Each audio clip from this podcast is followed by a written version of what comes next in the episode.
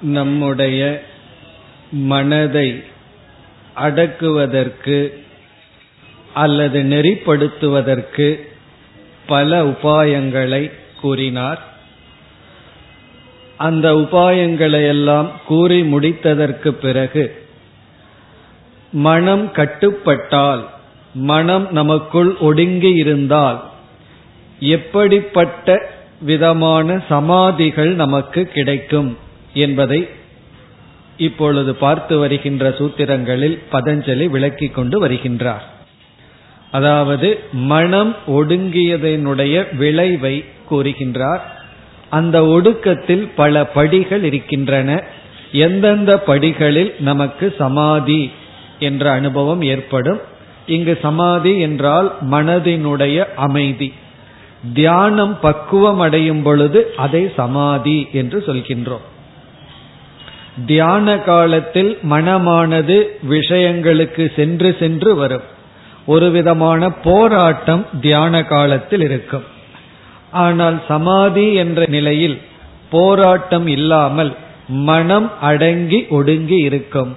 அந்த சமாதிகளே பல படிகளாக இருக்கின்றன. அதைத்தான் வர்ணித்து வருகின்றார். நாற்பத்தி இரண்டாவது சூத்திரத்தை நாம் சென்ற வகுப்பில் பார்த்து முடித்தோம். தத்ர சப்த அர்த்த ஞான விகல்பைகி சங்கீர்ணா சவி தர்கா அந்த சூத்திரத்தை பார்த்து முடிச்சிருக்கோம். அதாவது சவிதர்க்க சமாதி நிர்விதர்க்க சமாதி என்றும் சவிச்சார சமாதி நிர்விச்சார சமாதி என்றும் இந்த இடத்தில் சமாதி நான்காக பிரிக்கப்படுகின்றது. நாம சவி தர்க்க சமாதியை பார்த்து முடிச்சிருக்கோம். அதை ஞாபகப்படுத்தி கொண்டு அடுத்ததற்கு செல்லலாம்.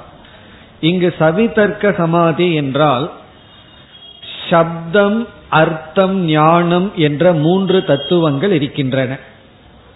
இப்பொழுது நான் பசு என்ற ஒரு சப்தத்தை செய்யும் பொழுது உங்களுடைய மனதில் பசு மாடு என்கின்ற ஒரு அர்த்தமானது பொருளானது ஸ்புரிக்கின்றது. ஆகவே இந்த இடத்துல சப்தம் என்ற ஒன்று பொருள் அர்த்தம் என்ற ஒன்று உங்களுடைய மனதில் பசுவை பற்றிய ஞானம் என்ற ஒன்று. இவ்விதம் சப்தம் அதாவது சொல் பிறகு வந்து அர்த்தம் பொருள் பிறகு அறிவு. இந்த மூன்றும் இருப்பதை நாம் பார்க்கின்றோம். இந்த மூன்றும் உண்மையில் வேறு வேறுதான். சப்தம்ங்கிறது வேறு அர்த்தம்ங்கிறது வேறு ஞானம்ங்கிறது வேறுதான். அதனாலதான் நெருப்பு என்ற சப்தம் நம்முடைய நாக்கை சுடாதுன்னு சொல்லுவோம். காரணம் என்ன? அது வெறும் சப்தம்தான் அர்த்தம் வேறு. பிறகு வந்து நெருப்பு என்று சொன்னவுடன் இந்த சப்தம் உங்களுக்கு நெருப்பு என்ற ஒரு அர்த்தத்தையும் அதை பற்றிய அறிவையும் மனதில் கொடுக்கின்றது. இப்பொழுது இந்த சமாதி என்பது என்னவென்றால் இந்த சப்தம் அர்த்தம் ஞானம் இவைகள் வேறுபட்டு இருந்த போதிலும் வேறில்லாத தன்மையை அடைவதுதான் இங்கு வந்து சவி தர்க்க சமாதி என்று சொல்லப்படுகின்றது. இவைகளெல்லாம் ஒன்றாக இருப்பது போல் தெரிவதுதான் சவிதர்க்க சமாதி. இப்ப சவிதர்க்க சமாதி என்பது இந்த விகல்பங்கள் எல்லாம் இந்த மூன்று விதமான வேற்றுமைகள் எல்லாம் ஒன்றாகி இருப்பது போல் இருக்கின்ற சமாதி தான் இந்த வேற்றுமையெல்லாம் இழப்பதுதான் சவிதர்க்க சமாதி. இனி நாம் அடுத்த நாற்பத்தி மூன்றாவது சூத்திரத்துக்கு செல்லலாம். இங்கு வந்து நிர்விதர்க்க சமாதி பேசப்படுகின்றது. இந்த சூத்திரம் என்ன கருத்தை கூறுகிறதுன்னு பார்த்துட்டு சூத்திரத்தை படிக்கலாம். சவிதர்க்க சமாதியில இந்த மூன்றுமே மனதில் இருக்கின்றது. ஆனால் அந்த வேற்றுமையைத்தான் நாம் கிரகிக்கவில்லை. ஆனாலுமே இந்த மூன்றும் நமக்கு இருக்கின்றது. அதாவது வேற்றுமையுடன் இருப்பது நமக்கு ஒற்றுமையாக தெரிகிறது அந்த சமாதியில். சப்தமும் இருக்கு அர்த்தமும் இருக்கு ஞானமும் இருக்கு. அந்த வேற்றுமை தெரியாமல் இந்த மூன்று ஒன்றாக தெரிவது சவிதர்க்க சமாதின்னு பார்த்தோம். இனி இந்த நிர்விதர்க்க சமாதி என்பது என்னன்னு இப்பொழுது பார்ப்போம். அதாவது ஒரு சொல்லை நாம் சொல்லும் பொழுது இந்த சொல் இந்த பொருளை குறிக்கின்றதுங்கிறது நமக்கு தெரிந்து விட்டது. குழந்தையா இருக்கும்போது நம்ம பழகி கொண்டோம். இப்பொழுது தண்ணீரை கொண்டு வா அப்படின்னு சொல்லி பெற்றோர் வந்து சொல்லும் பொழுது இந்த குழந்தை கவனிக்கிறது. தண்ணீர்ங்கிற சப்தத்தை கேட்ட உடனே என்ன வருதுன்னு பார்க்குது மூன்று நாலு முறை இந்த சப்தத்தையும் அர்த்தத்தையும் அதை கிரகிச்ச உடனே இந்த குழந்தைக்கு என்ன ஒரு ஞானம் வருது? நீர் என்ற சொல் இந்த பொருளை குறிக்கின்றது என்ற ஞானம் வருது. இப்படித்தான் நம்ம குழந்தையில பழகிறோம். ஒரு முறை ஒரு சொல்ல சொன்ன உடனே உடனே நம்ம கவனிச்சு பார்க்கிறோம் அந்த சொல்லுக்கு என்ன பொருள் வருகிறது என்று. உடனே இந்த சப்தத்துக்கு இந்த அர்த்தம் என்று நாம் புரிந்து கொள்கின்றோம். இப்படி சப்தமும் அர்த்தமும் ஒன்று என்று நாம் புரிந்து கொள்கின்றோம். ஆனா உண்மையிலேயே வேறுதான். சப்தமும் வேற அர்த்தமும் வேறதான். அதனாலதான் ஒரு மொழியில வந்து ஒரு அர்த்தத்துக்கு ஒரு சப்தம் இனியொரு மொழியில இனி ஒரு சப்தம். ஆங்கிலத்துல வாட்டர்னு சொல்றோம் தமிழ்ல நீர்னு சொல்றோம் சமஸ்கிருதத்துல ஜலம்னு சொல்றோம். இப்படி பல சப்தங்கள் ஆனா ஒரே அர்த்தம். ஒவ்வொரு மொழியிலையும் ஒவ்வொரு சப்தம் ஒரு அர்த்தத்தை குறிக்கின்றது. இதுல இருந்து என்ன தெரியுது? சப்தம் வேற அர்த்தம் வேற. இருந்தாலும் இது ஒன்றாக நமக்கு தெரிகிறது. காரணம் என்ன என்றால் நம்ம குழந்தையா இருக்கும்போது எப்படி பழகியிருக்கோம்? ஒரு சப்தத்தை கேட்ட உடனே அந்த அர்த்தம் வரும் பொழுது நம்மளுடைய ஸ்மிருதி மெமரியில் அது பதிவாகி இந்த சப்தத்துக்கு இந்த அர்த்தம் என்று நாம் புரிந்து கொண்டுள்ளோம். பிறகு வந்து ஞானம் என்ற ஒன்று நமக்கு வருது. எனக்கு இது தெரிகிறது. அதனாலதான் சில சமயம் உனக்கு தெரியுதான்னு கேட்டா நம்ம என்ன சொல்லுவோம்? எனக்கு தெரியுது. இப்ப எனக்கு இது தெரியும்னு சொல்லும்போது நாம எதை சொல்றோம் அப்படின்னா பொருள் தெரியுதுன்னு சொல்லவில்லை. எனக்கு தெரியுங்கிற விஷயம் தெரியுது. நான் எனக்கு அறிவு இருக்குன்னு சொல்லும்போது அறிவையே நாம் பார்க்கின்றோம். அறிவினால் பொருளை பார்ப்பது ஒன்று. பிறகு வந்து அறிவையே நாம் பார்க்கின்றோம். இப்பொழுது வந்து ஒரு பொருளை காட்டி இது என்ன அப்படின்னு கேட்கிற. இப்ப நான் உங்கள் இடத்துல இந்த வாட்சை காட்டி இது என்னன்னா நீங்கள் கடிகாரம்னு சொல்வீர்கள். இப்ப அடுத்த கேள்வி கேட்கிற கடிகாரம் இதுங்கிற அறிவு உங்களிடம் இருக்கிறதான்னா என்ன சொல்வீர்கள்? ஆமாம் இருக்கிறது.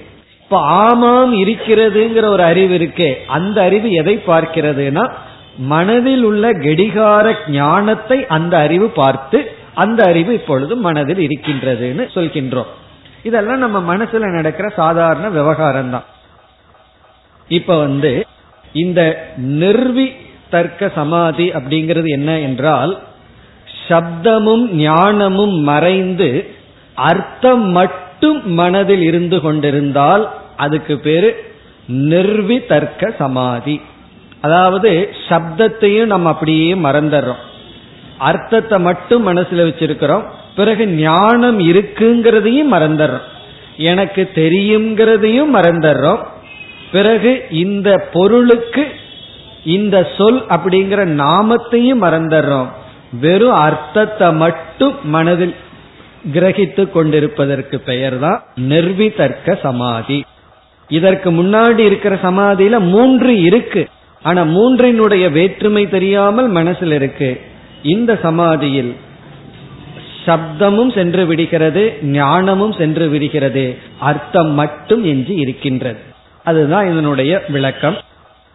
இதெல்லாம் பதஞ்சலி சொல்லியிருக்காருன்னு நம்ம படிக்கிறோம். சமாதிக்குள்ள எத்தனையோ வேற்றுமைகள் இருக்கின்றது அவ்வளவுதான்.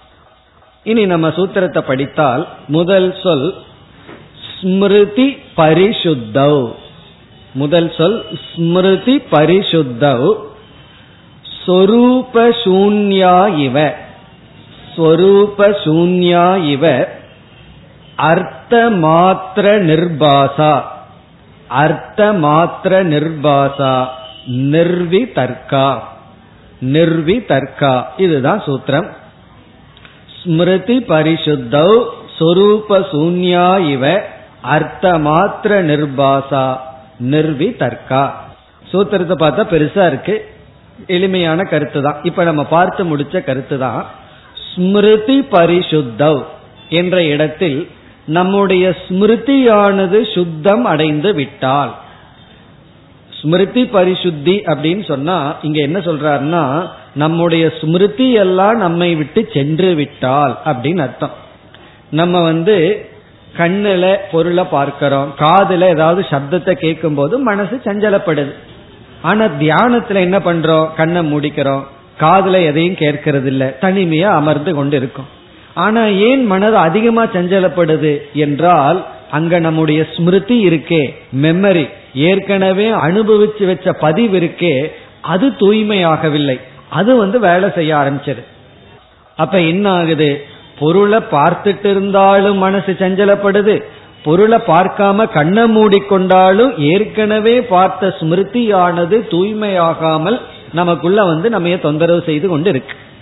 இந்த இடத்துல ஸ்மிருதி பரிசுத்தி என்றால் நம்முடைய மெமரியிலிருந்து நம்ம ரிலீவ் ஆகிறோம். இதுவரைக்கும் நமக்கு கிடைத்த அனுபவங்கள்ல இருந்து நம்ம விடுதலை அடைக்கின்றோம் அப்படின்னா என்ன? இது சப்தம் இது அர்த்தம் இப்படிப்பட்ட ஸ்மிருதி எல்லாம் தூய்மையாகி விட்டது. அதாவது சப்த ஞானம் அர்த்த ஞானம் இதெல்லாம் சென்று விட்டது. அந்த ஸ்மிருதி போயிடுதுன்னு சொன்னா இந்த பொருளுக்கு இதுதான் சொல். இந்த சொல் இந்த பொருளை குறிக்குதுங்கிற சம்பந்தமானது விடப்பட்டு விடுகிறது. இந்த சொல் இந்த பொருளை குறிக்கின்றதுங்கிறதெல்லாம் ஸ்மிருதியில தான் இருக்கு. அதெல்லாம் சென்று விடுகிறது. அப்ப ஸ்மிருதி பரிசுத்தம்ங்கிறதனுடைய கடைசி அர்த்தம் சப்தமானது விடப்பட்டு விடுகிறது. நம்ம மனதில் இருக்கிற சப்தம் சென்று விடுகிறது. அடுத்த சொல் வந்து சொரூப சூன்யா இவ.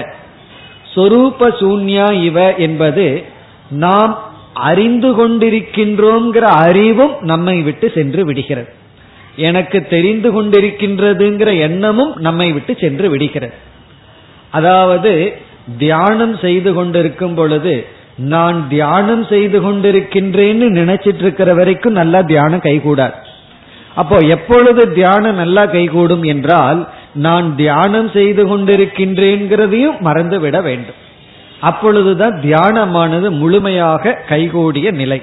இந்த சொரூப சூன்யா இவ என்றால் நான் இந்த பொருளை அறிந்து கொண்டிருக்கின்றேன் என்கின்ற அறிவும் சென்று விட்டது. அப்படி என்றால் மனதில் என்னதான் இருக்கு? அர்த்த மாத்திர நிர்பாசா. வெறும் அர்த்தம் மட்டும் விளங்கிக் கொண்டு இருக்கின்றது நாம எந்த பொருளை தியானித்துக் கொண்டிருக்கின்றோமோ அந்த பொருள் மட்டும் அந்த அர்த்தம் மட்டும் மனதில் விளங்கிக் கொண்டிருக்கின்றது. அர்த்த மாத்திரம்னா அந்த இடத்துல மாத்திரம்ங்கிற சொல்லானது இந்த அர்த்தத்துக்கு இந்த பொருளுக்கு இதுதான் சப்தம்ங்கிறது மறந்துடுது.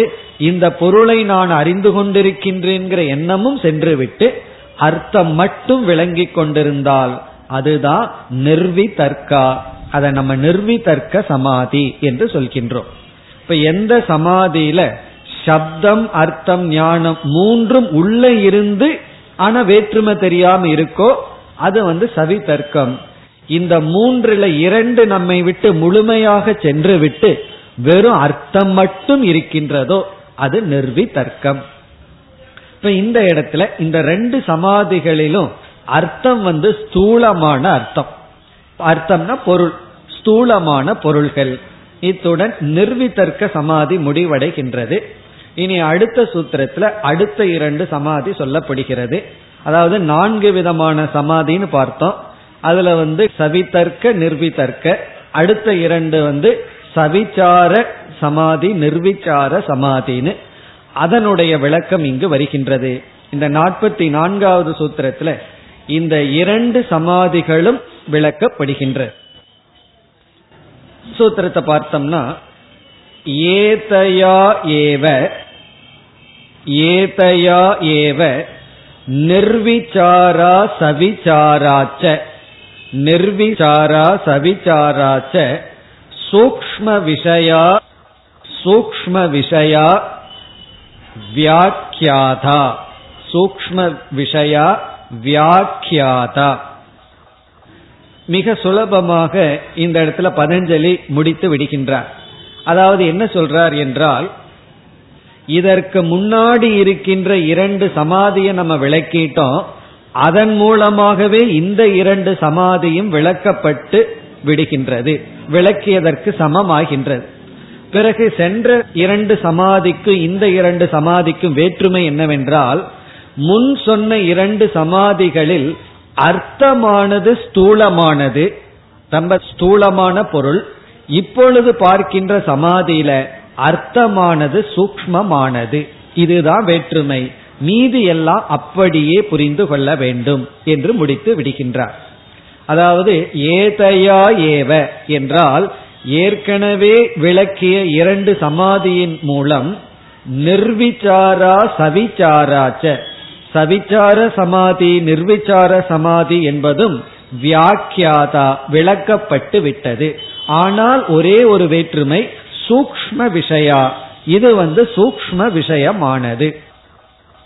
இப்ப இதனுடைய சுருக்கத்தை மிக எளிமையா பார்த்துட்டு நம்ம அடுத்த சூத்திரத்துக்கு போவோம்.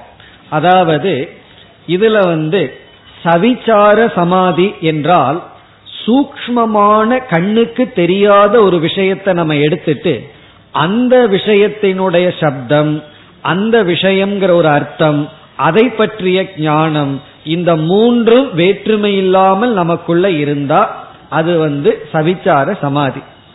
பிறகு சூக்மமான விஷயமே அர்த்தம் மட்டும் இருந்து சப்தமும் ஞானமும் சென்று விட்டால் அது நிர்விச்சார சமாதி.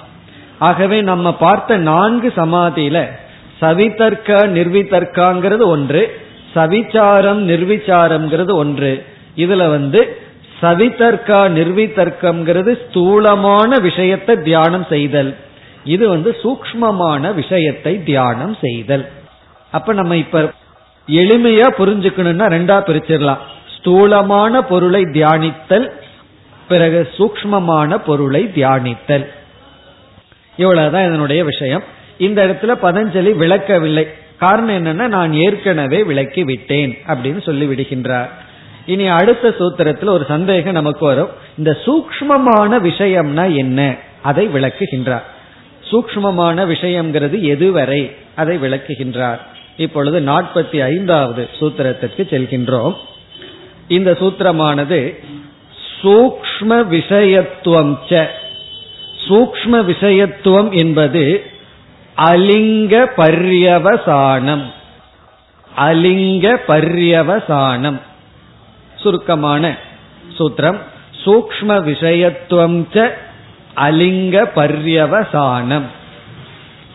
இதனுடைய பொருள் என்னவென்றால் இந்த சூக்மமான விஷயம்னா என்ன என்றால் இதெல்லாம் யோக மதத்தில் இருக்கின்ற சில கருத்துக்கள். அதுல வந்து அவர்கள் கொடுக்கின்ற சில சூக்ம விஷயங்களை பொழுது நாம் பார்ப்போம்.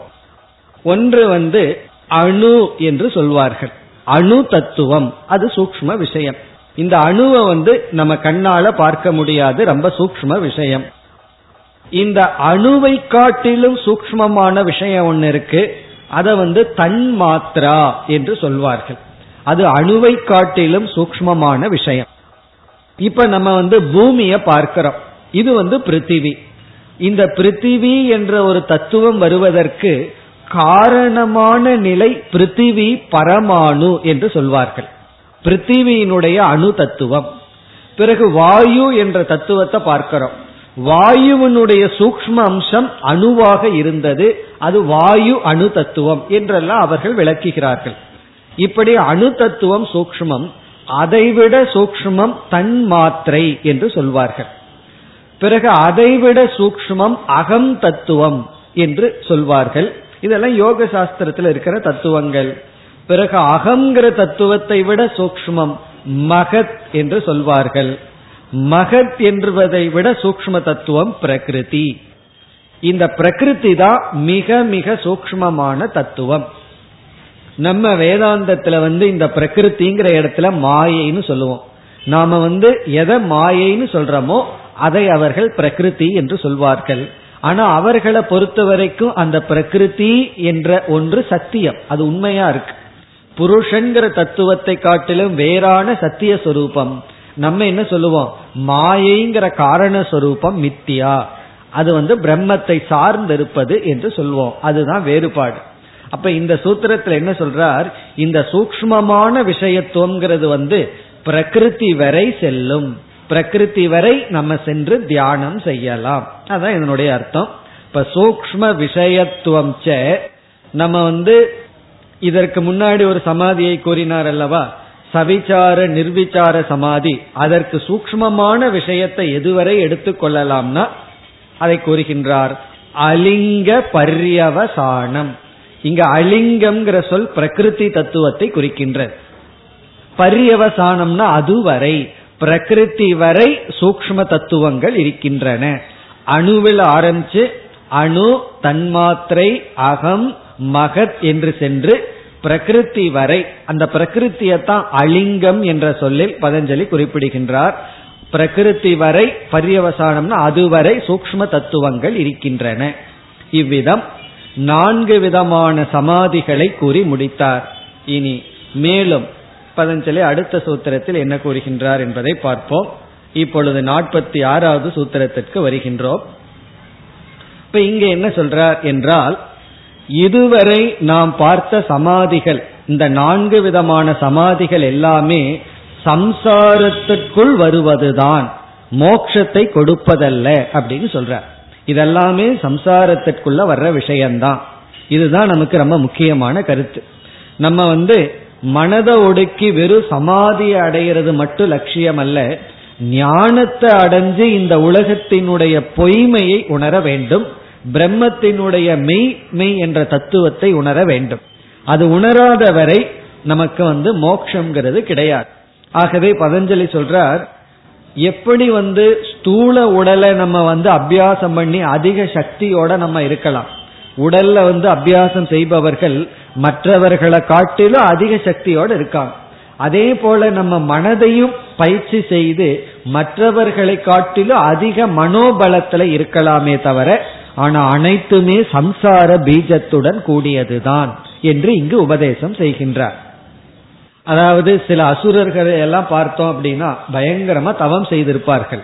அவர்கள் மாதிரி மனதை ஒடுக்கி இருப்பவர்கள் யாரும் இருக்காது. ஆனால் அந்த தவம் முடிஞ்சு வந்த உடனே எல்லா அசுரர்களுக்கும் முதல்ல என்ன வரும் தெரியுமோ? மரண பயம். அதனாலதான் இதுல சாகக்கூடாது அதுல சாகக்கூடாதுன்னு கேட்பார்கள். உடனே கோபம் வந்துடும் குரோதம் வரும். மற்றவர்களை நாம் கட்டுப்படுத்த வேண்டும்ங்கிற அகங்காரம் வரும். இதிலிருந்தெல்லாம் விடுதலை அவர்களுக்கு கிடையாது. காரணம் என்ன? அவர்கள் வெறும் மனதை மட்டும் அடக்கி இருக்கின்றார்கள். மன தூய்மையை அடையவில்லை ஞானத்தை அடையவில்லை. இந்த ஞானம் வந்துதான் நம்முடைய அகங்காரத்தை நீக்கும். இல்லை என்றால் அனைத்தும் அகங்காரம் செய்கின்ற சாதனைகள் தான். இந்த ஞானம் ஒண்ணுதான் அகங்காரத்தையே ஒரு கேள்வி கேட்டு நீக்கும். அதைத்தான் இங்கு கூறுகின்றார். இதுவரை கூடிய சமாதிகள் எல்லா சமாதிகளுமே எப்படிப்பட்டது என்றால் சம்சாரத்துடன் கூடியதுதான் என்று கூறுகின்றார். நாற்பத்தி ஆறாவது சூத்திரத்தில். இப்பொழுது சூத்திரத்தை பார்ப்போம். தாகா ஏவ சபீஜக சமாதிகி தாகா ஏவ சபீஜக சமாதிகி தாகா ஏவ என்றால் முன் கூறிய இந்த சமாதிகள் அனைத்தும் தாகா ஏவன முன்கூறிய சமாதிகள் அனைத்தும் சபீஜக. சபீஜம் என்றால் பந்த ஹேதுவான பந்தத்துக்கு காரணமான பொருளை உடையதான சமாதிகி சமாதிகள் தான் என்ன இந்த சமாதிகள் எல்லாம் விஷயத்தை குறித்ததாகவே இருக்கு. என்ன இங்க தியானத்துல ஏதோ ஒரு பொருளைத்தான் தியானிச்சிட்டு இருக்கோம் நம்மைய தியானிக்கல. நம்மைய நாம உணரவில்லை. ஒரு பொருளை மனசுல எடுத்துட்டு தியானித்திருக்கின்றோம். அந்த பொருளை வந்து கிராஹ்யம் என்று சொல்லப்படுகிறது. கிராஹ்யம்னா நம்மால கிரகிக்க கூடிய விஷயம். அது ஸ்தூலமான விஷயமா இருக்கலாம் சூக்மமான விஷயமா இருக்கலாம். ஆனா இந்த இரண்டுமே கிரகிக்க கூடிய விஷயம். அதத்தான் சபீஜம் பீஜத்துடன் கூடியது. பீஜத்துடன் கூடியதுன்னா சம்சாரத்துடன் கூடியது. என்ன இந்த சமாதிகள் எல்லாமே கிராகிய விஷயத்துடன் கூடியிருக்கின்ற சமாதிகள். ஆகவே இதனால நமக்கு மோட்சம் கிடைக்காது. அதாவது இந்த சமாதிகள் அனைத்துமே சம்சாரத்திற்குள் வருகின்றது என்று கூறுகின்றார். இனி இந்த முதல் அத்தியாயத்தை முடிக்கப் போகின்றார். அப்படி முடிக்கும் பொழுது சில கருத்துக்களை கூறி முடிக்க இருக்கின்றார். நாம் இனி அடுத்த சூத்திரத்திற்கு செல்லலாம்.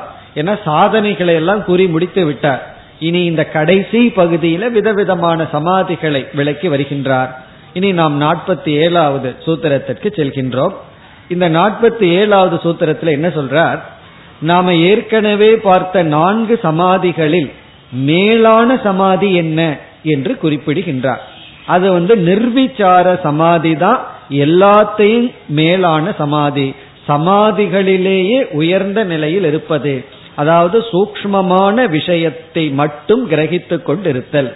அந்த அர்த்தத்துல மட்டும் இருப்பது. அந்த சமாதிக்கு வந்தால் மனம் அமைதி அடையும். அப்பொழுது மனமானது ஒரு உண்மையை கிரகிக்கின்ற தன்மையை சக்தியை அடையும். அதை கூறுகின்றார். இப்பொழுது நாற்பத்தி ஏழாவது சூத்திரத்தை பார்த்தோம்னா நிர்விசார வைஷாரத்யே நிர்விசார வைஷாரத்யே அத்தியாத்ம பிரசாதக அத்தியாத்ம பிரசாதக நிர்விச்சார என்றால் நாம் கூறிய நான்கு சமாதிகளில் நிர்விச்சாரம் என்ற சமாதியானது வைஷாரத்யே அது மேலோங்கும் பொழுது. நம்ம தியானத்துல நிர்விச்சார சமாதிக்கு வரும் பொழுது அத்தியாத்ம பிரசாதக. நம்முடைய மனமானது பிரசாதத்தை அமைதியை அடையும். பிரசாதம் சொன்னா அமைதின்னு அர்த்தம்.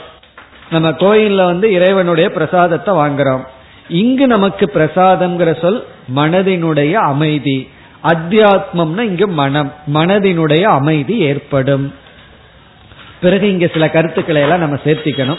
அப்படி மனதில் ஒரு அமைதி ஏற்படும் பொழுது இந்த மனமானது அறிவுக்கு தகுதி அடைந்து விடும்.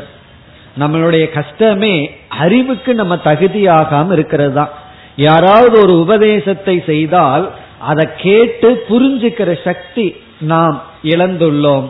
அதெல்லாம் நமக்கு கிடைத்து விடும். எப்பொழுதுனா மனம் இவ்விதம் அமைதியை அடையும் பொழுது. இனி நம்முடைய மனதில் சரியான அறிவு வந்தா அதை விளக்குகின்றார். அடுத்து நாற்பத்தி எட்டாவது சூத்திரத்தில் நம்முடைய அறிவுக்கு ஒரு அழகான வார்த்தையை இங்கு பதஞ்சலி கொடுக்கின்றார்.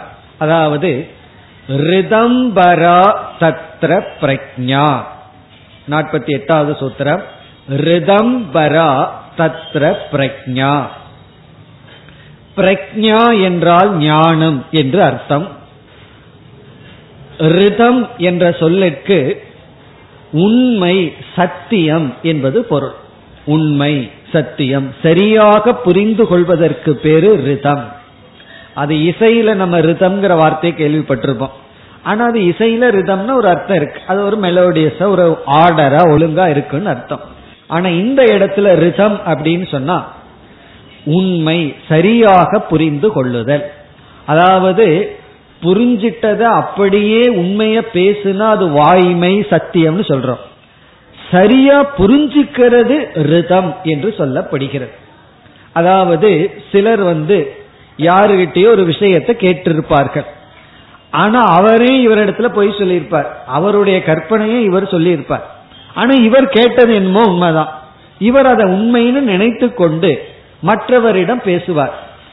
பிறகு என்ன சொல்வார்? நான் உண்மையத்தான பேசினேன் அப்படின்னு சொல்லுவார்.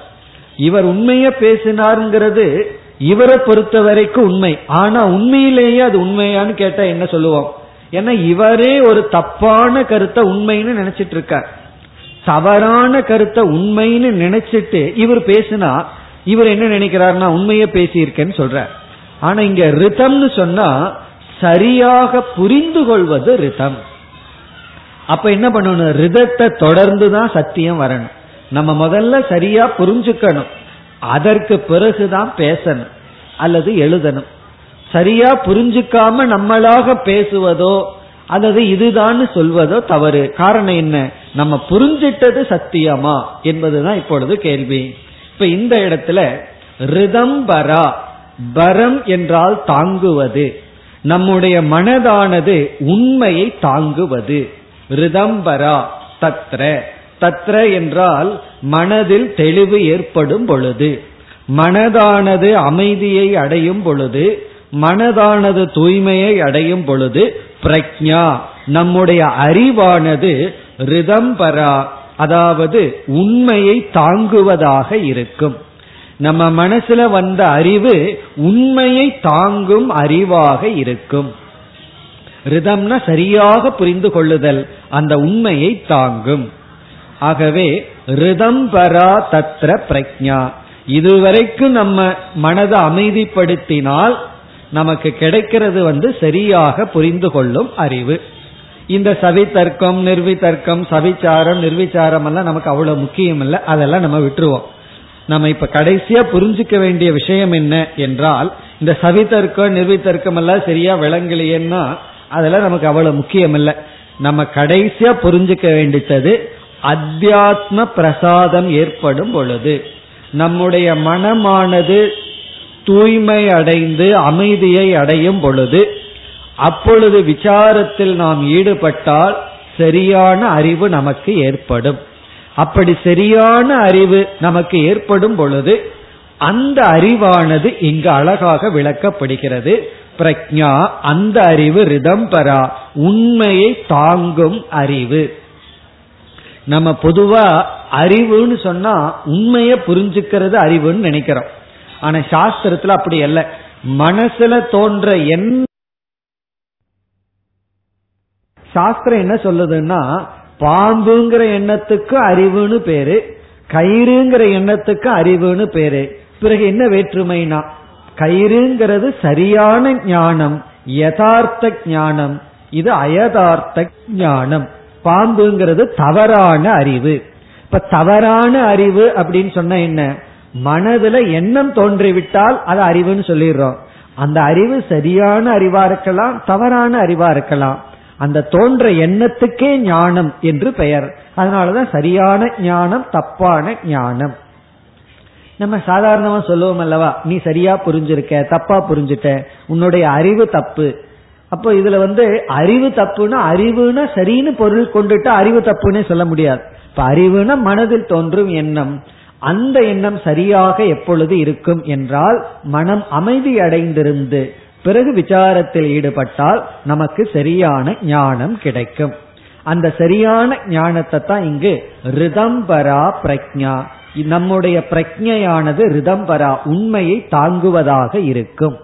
இதுல இருந்து என்ன தெரியுதுன்னா நம்முடைய மனதை ஒரு விதமான பாத்திரம் ஆக்கணும் எதற்கு பாத்திரம்னா சரியான அறிவுக்கு பாத்திரம் ஆக்க வேண்டும்.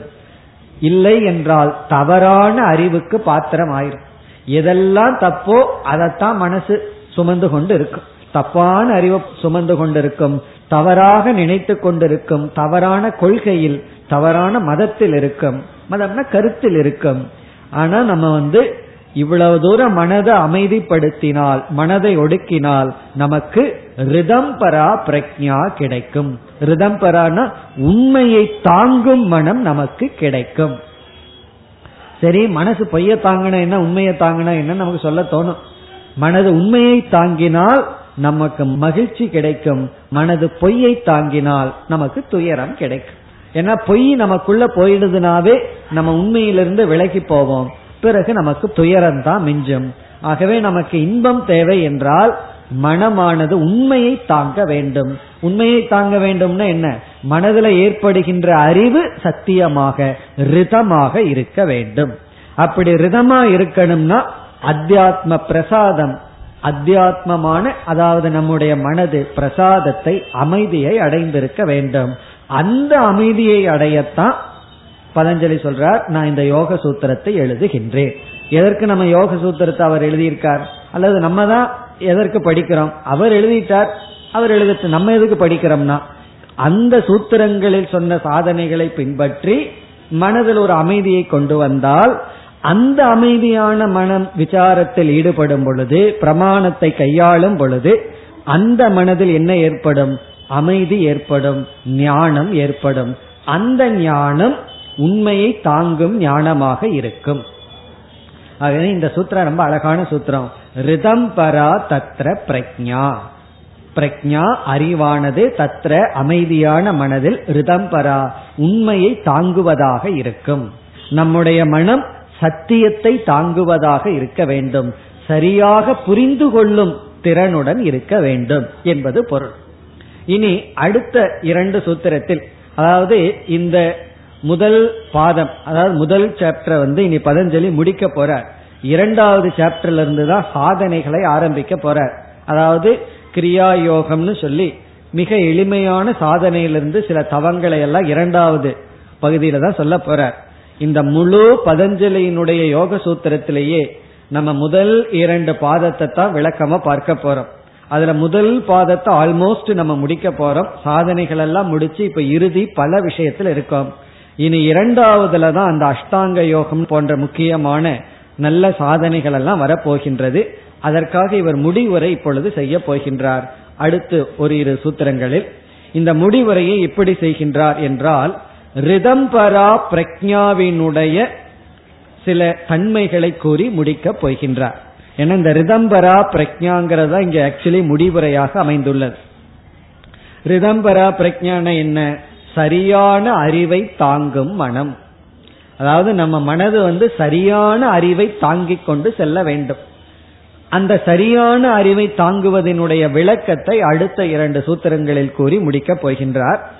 அதாவது ரிதம்பரா பிரக்ஞாவிலுடைய மற்றொரு விசேஷம் என்ன என்பதை இங்கு குறிப்பிடுகின்றார். நம்ம மனம் வந்து ரொம்ப அமைதி அடைந்து விட்டால் அந்த மனதில் சரியான அறிவு வரும்னு சொன்னார். அதை இப்பொழுது விளக்குகின்றார். இப்ப அதனுடைய விளக்கத்தை பார்த்துட்டு இப்பொழுது நாம் நாற்பத்தி ஒன்பதாவது சூத்திரத்துக்கு போயுள்ளோம். அதை நம்ம படிப்போம். இப்ப இங்க என்ன சொல்லப்பட்டுள்ளதுங்கிறத பார்ப்போம். அதாவது எந்த ஒரு ஞானம் வர வேண்டும் என்றாலும் ஞானத்துக்குரிய கருவியின் மூலமா தான் ஞானம் வரும். திடீர்னு ஞானோதயம் வராது. ஆனா சில சமயம் சொல்லுவோம் அவனுக்கு என்ன திடீர்னு ஞானோதயம் வந்துடுதுன்னு சொல்லுவோம். அப்படின்னு என்ன அர்த்தம் தெரியுமோ? ஏற்கனவே பல விஷயங்கள் அவருக்குள்ள போயிருக்கு. பல விஷயங்கள் பல பேர் சொல்லி இருக்கின்றார்கள். மனது அசுத்தியா இருக்கிறதுனால அது வேலை செய்யல. அது வந்து பிக்சட் டெபாசிட் மாதிரி அப்படியே உள்ள தங்கி இருக்கு. அது பிரயோஜனம் இல்லாம இருக்கு. எப்பொழுது இவருக்கு மன தூய்மை வருகின்றதோ பணிவு வருதோ பாவம் போகுதோ அப்பொழுது ஏற்கனவே கேட்டு வச்ச விஷயம் திடீர்னு அவருக்கு ஸ்புரிக்கும். உடனே அவருக்கு தெளிவு வரும் ஞானம் கிடைக்கும். அப்ப அந்த ஞானம் எப்படி கிடைச்சதுன்னா திடீர்னு கிடைக்கவில்லை. ஏற்கனவே விஷயங்கள் உள்ள போயிருக்கு ஆனா போன விஷயம் வேலை செய்யல. வேலை செய்யாம இருக்கு. நம்ம வந்து பக்குவம் இல்லாம சாஸ்திரம் படிச்சோம்னா எப்படி இருக்கும்னா ஜஸ்ட் ஸ்டோர் ஹவுஸ் மாதிரி உள்ள அப்படியே பிரிண்ட் ஆகி பிரிண்ட் ஆகி இருக்கும். அது வந்து அப்படியே வெளியே வராம அப்படியே வேலை செய்யாம இருக்கும்.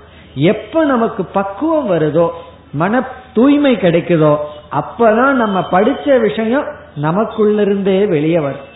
அப்போ உடனே நமக்கு ஒன்னு சொல்ல தோணும். அப்ப நான் மனதை தூய்மைப்படுத்திட்டு வர்றேன். எதுக்கு நான் படிக்கணும்னு கேட்போம். படிக்க வர்றதே ஒரு விதமான தூய்மை. தூய்மை கொஞ்சம் கம்மியா இருக்கும் போதே படிச்சு வச்சுட்டோம்னு வச்சுக்குவோமே உள்ள தள்ளிட்டோம்னு அர்த்தம். அதாவது உடல் ஆரோக்கியமா இருக்கும் போதே போய் ஞானத்தை சம்பாரிச்சு வச்சுக்கணும்னு அர்த்தம். இல்ல அப்படின்னா எழுபத்தஞ்சு வயசுல இப்படி நடந்து வந்து படி ஏறி அது இந்த டிராபிக்ல வந்து சேர முடியுமா? ஞானம் வீட்டை தேடி வருவதில்லை. நம்ம ஞானத்தை தேடி போகணும். அப்ப அந்த ஞானத்தை உள்ள போட்டு வச்சுட்டோம் அப்படின்னா எப்ப நேரம் வருதோ அப்போ உள்ள ஏற்கனவே இருக்கு.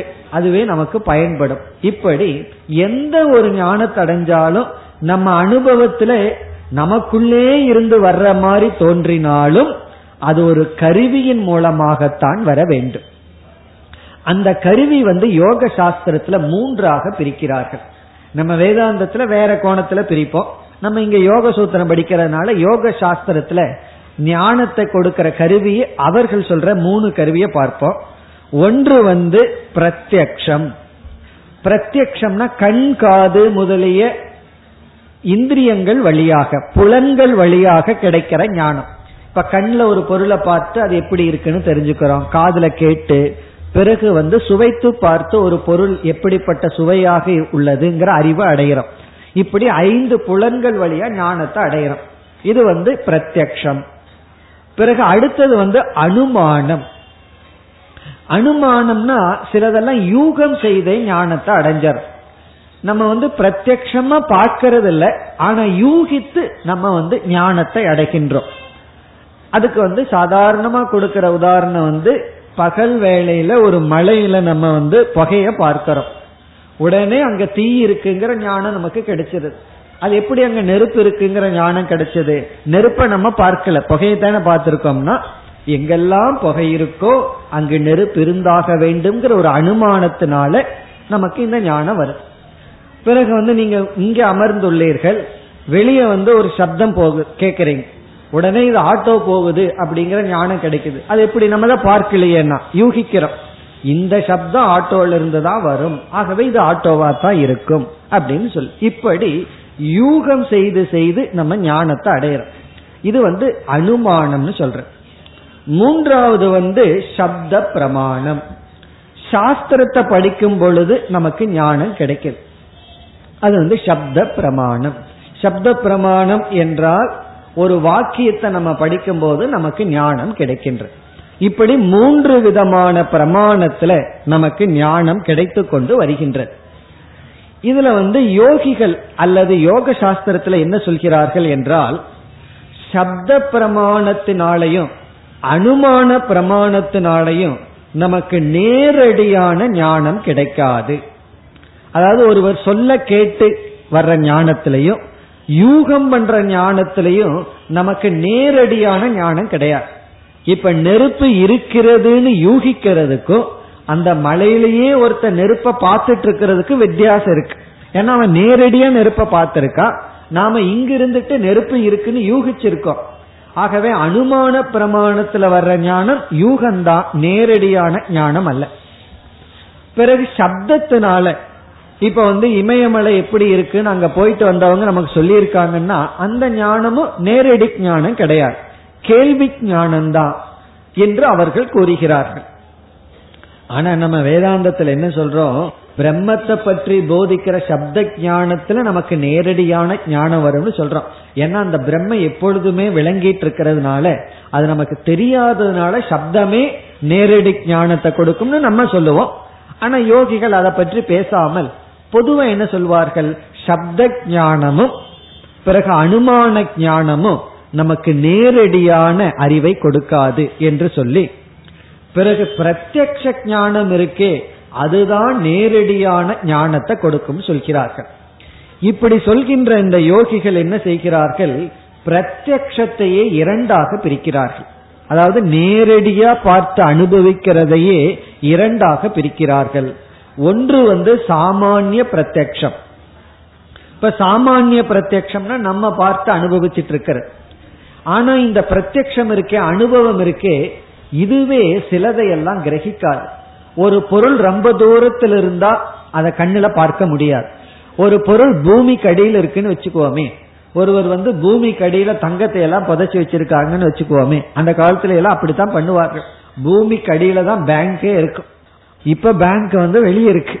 ஏன்னா அந்த காலத்துல புதைகள் தான். என்ன செய்வார்கள்? எங்க பாதுகாப்பா வச்சுக்கிறது? தன்னுடைய பொருளை ஒரு பானையில போட்டு பூமி கடையில வைத்து விடுவார்கள். இதை நம்ம கண்ணுல பார்க்க முடியுமா? கண்ணுல பார்க்க முடியாது. அப்படி பிரத்யக்ஷம் வந்து எல்லா இடத்துக்கும் போகாது. ரொம்ப தூரத்தில் இருந்தா தெரியாது. அல்லது மறைஞ்சிருந்தா தெரியாது. சூக்மமான விஷயத்தை பார்க்க முடியாது. ஆனால் இங்க என்ன சொல்கிறார்? யோக அபியாசம் செய்தால் யோக அபியாசத்துல நம்ம மனதினாலேயே மனதுக்கு ஒரு சக்தியை அடைந்து விட்டால் ஒரு விதமான பிரத்யக்ஷம் நமக்கு கிடைக்கும். அத வந்து யோக பிரத்யக்ஷம் என்று அவர்கள் கூறுகிறார்கள். யோக பிரத்யக்ஷம்னு பேரா. இதையெல்லாம் கேள்விப்பட்டா நமக்கு வந்து மோட்சத்தில் இருக்கிற ஆசை போய் இது மேல ஆசை வந்துடும் யோக பிரத்யக்ஷம் நமக்கு வேணும்னு சொல்லி. யோக பிரத்யக்ஷம்னா என்னன்னா சாதாரணமா தெரியாததெல்லாம் நமக்கு வந்து மனதை நன்கு அமைதிப்படுத்தி விட்டால் அந்த யோகத்தினாலேயே தெரிந்து கொள்ளலாமா. அது எப்படின்னா கண்ணை மூடி மனதை அமைதிப்படுத்திட்டா எந்த இடத்துல புதையல் இருக்குன்னு தெரியுமா? ரொம்ப தூரத்தில் இருக்கிற பொருள்கள் எல்லாம் நம்ம கண் முன்னாடி தெரியுமா? இப்ப எங்கேயோ இருக்கிறத டிவியில பார்க்கிறோம் அல்லவா? அதே போல இது வந்து சயின்ஸ் பிரத்யக்ஷம். சயின்ஸ்னால நமக்கு கிடைக்கிற லாபம். அந்த காலத்துல எல்லாம் வெறும் மனசை வச்சே பிடித்தார்கள். ஒவ்வொரு யோகியினுடைய மனதுமே ஒரு டெலிவிஷன் போல. காரணம் என்ன? தூரத்தில் இருக்கிறத பிடித்து விடுவார்களாம். இதெல்லாம் யோக பிரத்யக்ஷம். இப்படி இந்த ரிதம்பராங்கிற பிரஜையை என்ன சொல்றார் என்றால் இந்த ரிதம்பராங்கிற பிரஜையில இவ்வளவு தூரம் மனது ஒடுங்கி விட்டால் நம்ம என்ன செய்யலாமா? ரொம்ப தூரத்துல இருக்கிற விஷயங்கள் ரொம்ப சூக்மமான விஷயங்களை நம்ம பிரத்யக்ஷமா பார்க்க முடியும். இதெல்லாம் இந்த ஞானத்தினுடைய பெருமை. இது ஒரு கோணத்துல பெருமை தான் ஆனா இனி ஒரு கோணத்துல அனாத்ம விஷயத்துக்கு இதை நம்ம பயன்படுத்தணும் அப்படின்னா நம்ம மோட்சத்தை அடைய முடியாது. அதை பதஞ்சலி சொல்ல போற. சில சித்திகளை எல்லாம் நம்ம அடையலாம். அது எப்படியெல்லாம் சித்திகள் இருக்குன்னு விளக்கிட்டு பிறகு இந்த சித்திகள் எல்லாம் நமக்கு தடை அப்படின்னு அவர் சொல்ல போறார். பட் இருந்தாலும் இப்படி எல்லாம் இருக்குங்கிறத அவர் காட்டுற அவர் எதையும் நமக்கு மறைக்க விரும்பவில்லை. நம்ம நினைச்சா மனசை அமைதிப்படுத்தி ரொம்ப உள்ள போய் தியானம் செய்து அதாவது யோக பிரத்யக்ஷத்தை அடைய முடியும். ஆனா அந்த யோக பிரத்யக்ஷங்கிறது மோட்சத்தை கொடுக்காதுங்கிறது வேறு விஷயம். ஆனா அந்த அளவுக்கு சக்தி இருந்தால் நம்ம சில உண்மைகளை கிரகிக்க முடியும். அந்த யோக பிரத்யத்திலையும் சில வியாபகாரிக உண்மைகளை நாம் அறியலாம். அதைத்தான் இந்த சூத்திரத்தில் கூறுகின்றார். இப்ப இந்த சூத்திரத்தை பார்த்தோம் அப்படின்னா ஸ்ருத அனுமான பிரஜாபியாம் ஸ்ருத அனுமான பிரஜாபியாம் அந்நிய விஷயா அந்நிய விஷயா விசேஷ அர்த்தத்வாத் விசேஷ அர்த்தத்வாத். இதுதான் சூத்திரம். ஸ்ருத அனுமான பிரஜாபியாம் அதாவது இந்த ஞானத்தை நாம பல விதத்துல பிரிக்கலாம். ஞானம் எப்படி வந்தது? கேட்டு வந்ததா? யூகித்து வந்ததா? பார்த்து வந்ததா? அப்படின்னா சுருத்தம் அப்படின்னா கேட்டு வந்த அனுமானம் அப்படின்னா யூகம் செய்து வந்த பிரக்ஞாபியாம் அந்த ஞானத்துக்கு வேறான அதாவது கேட்டு அறிந்த ஞானத்திற்கும் யூகம் செய்து அடைந்த ஞானத்துக்கும் பிரக்ஞாபியம் அந்த ஞானத்துக்கு அந்நிய விஷயா வேறான ஒரு ஞானம். அதுவும் பிரத்யத்திலிருந்து வரல. யோக பிரத்யத்திலிருந்து வந்துள்ளது. விசேஷ அர்த்தத்வாத். அது நம்ம சாதாரணமாக அனுபவிப்பவர்களை விட விசேஷமாக இவர்கள் ஒரு பொருளை காண்கிறார்கள். அத விசேஷ அர்த்தத்வாத். இதுதான் யோக பிரத்யக்ஷம். இதெல்லாம் ரிதம்பரா பிரஜையினுடைய பெருமை என்று குறிப்பிடுகின்றார். இப்ப வந்து எத்தனையோ வருஷத்துக்கு முன்னாடி ஒருவர் இருந்திருக்காருன்னு வச்சுக்கோமே.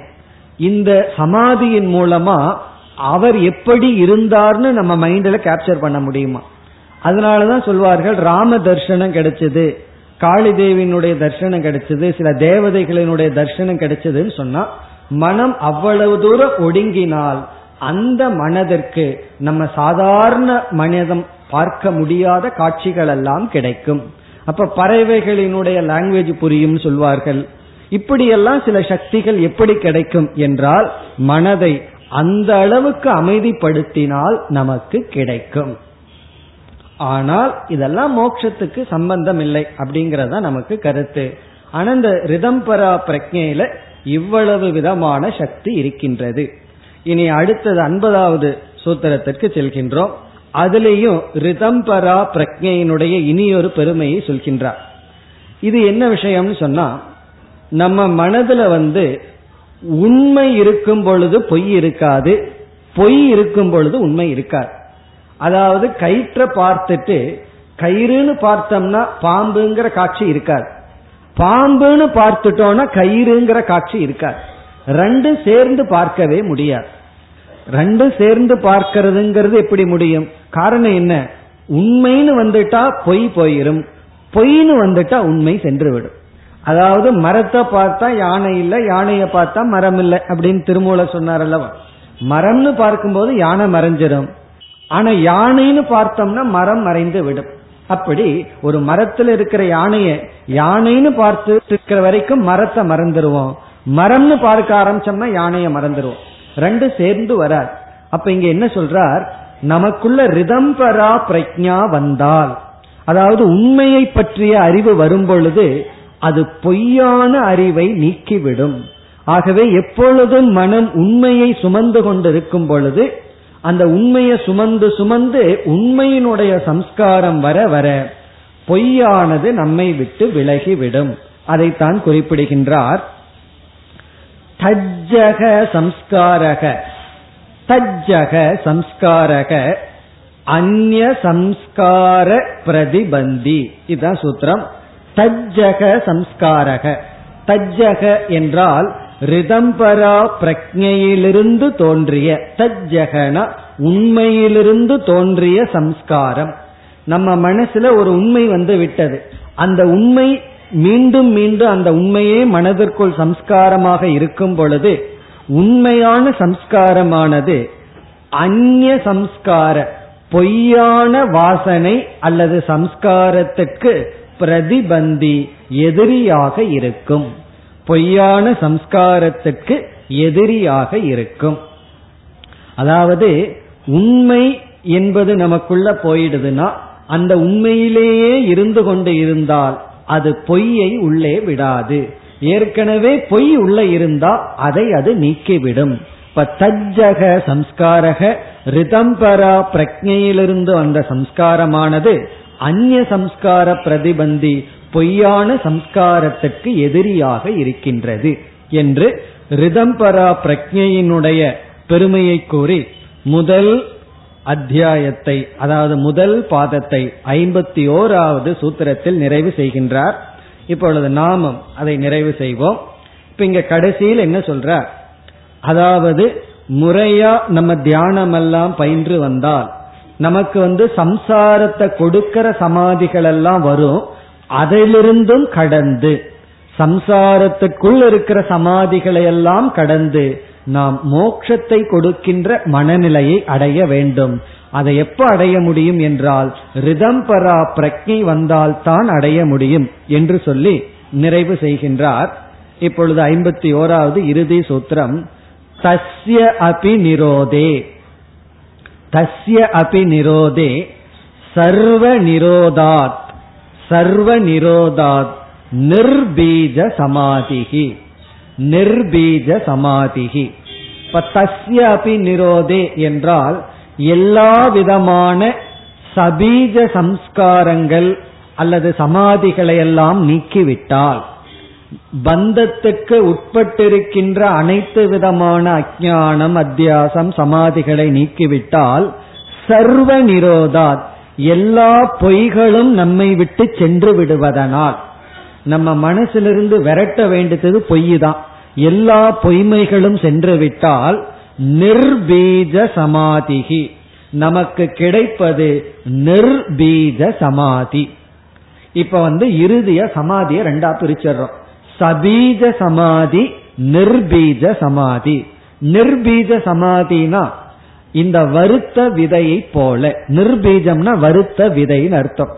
அது பார்க்கறதுக்கு விதையா இருக்கு. ஆனா அதுல இருந்து எப்படி பயிர் வராதோ அது போன்ற சமாதி. இந்த நிர்பீஜம் பண்றது ஞானம்தான் திருதம்பரா பிரக்ஞா தான் வந்து செய்ய வேண்டும். அப்ப எப்படி முடிவுரை செய்கின்றார்? இங்கு எத்தனையோ சாதனைகளை எல்லாம் கொடுத்து இந்த சாதனைகளை பின்பற்றி வந்தால் சைடு எஃபெக்ட் போல சில சமாதிகள் எல்லாம் நமக்கு கிடைக்கும். அதுல மூழ்கி விடாதீர்கள்.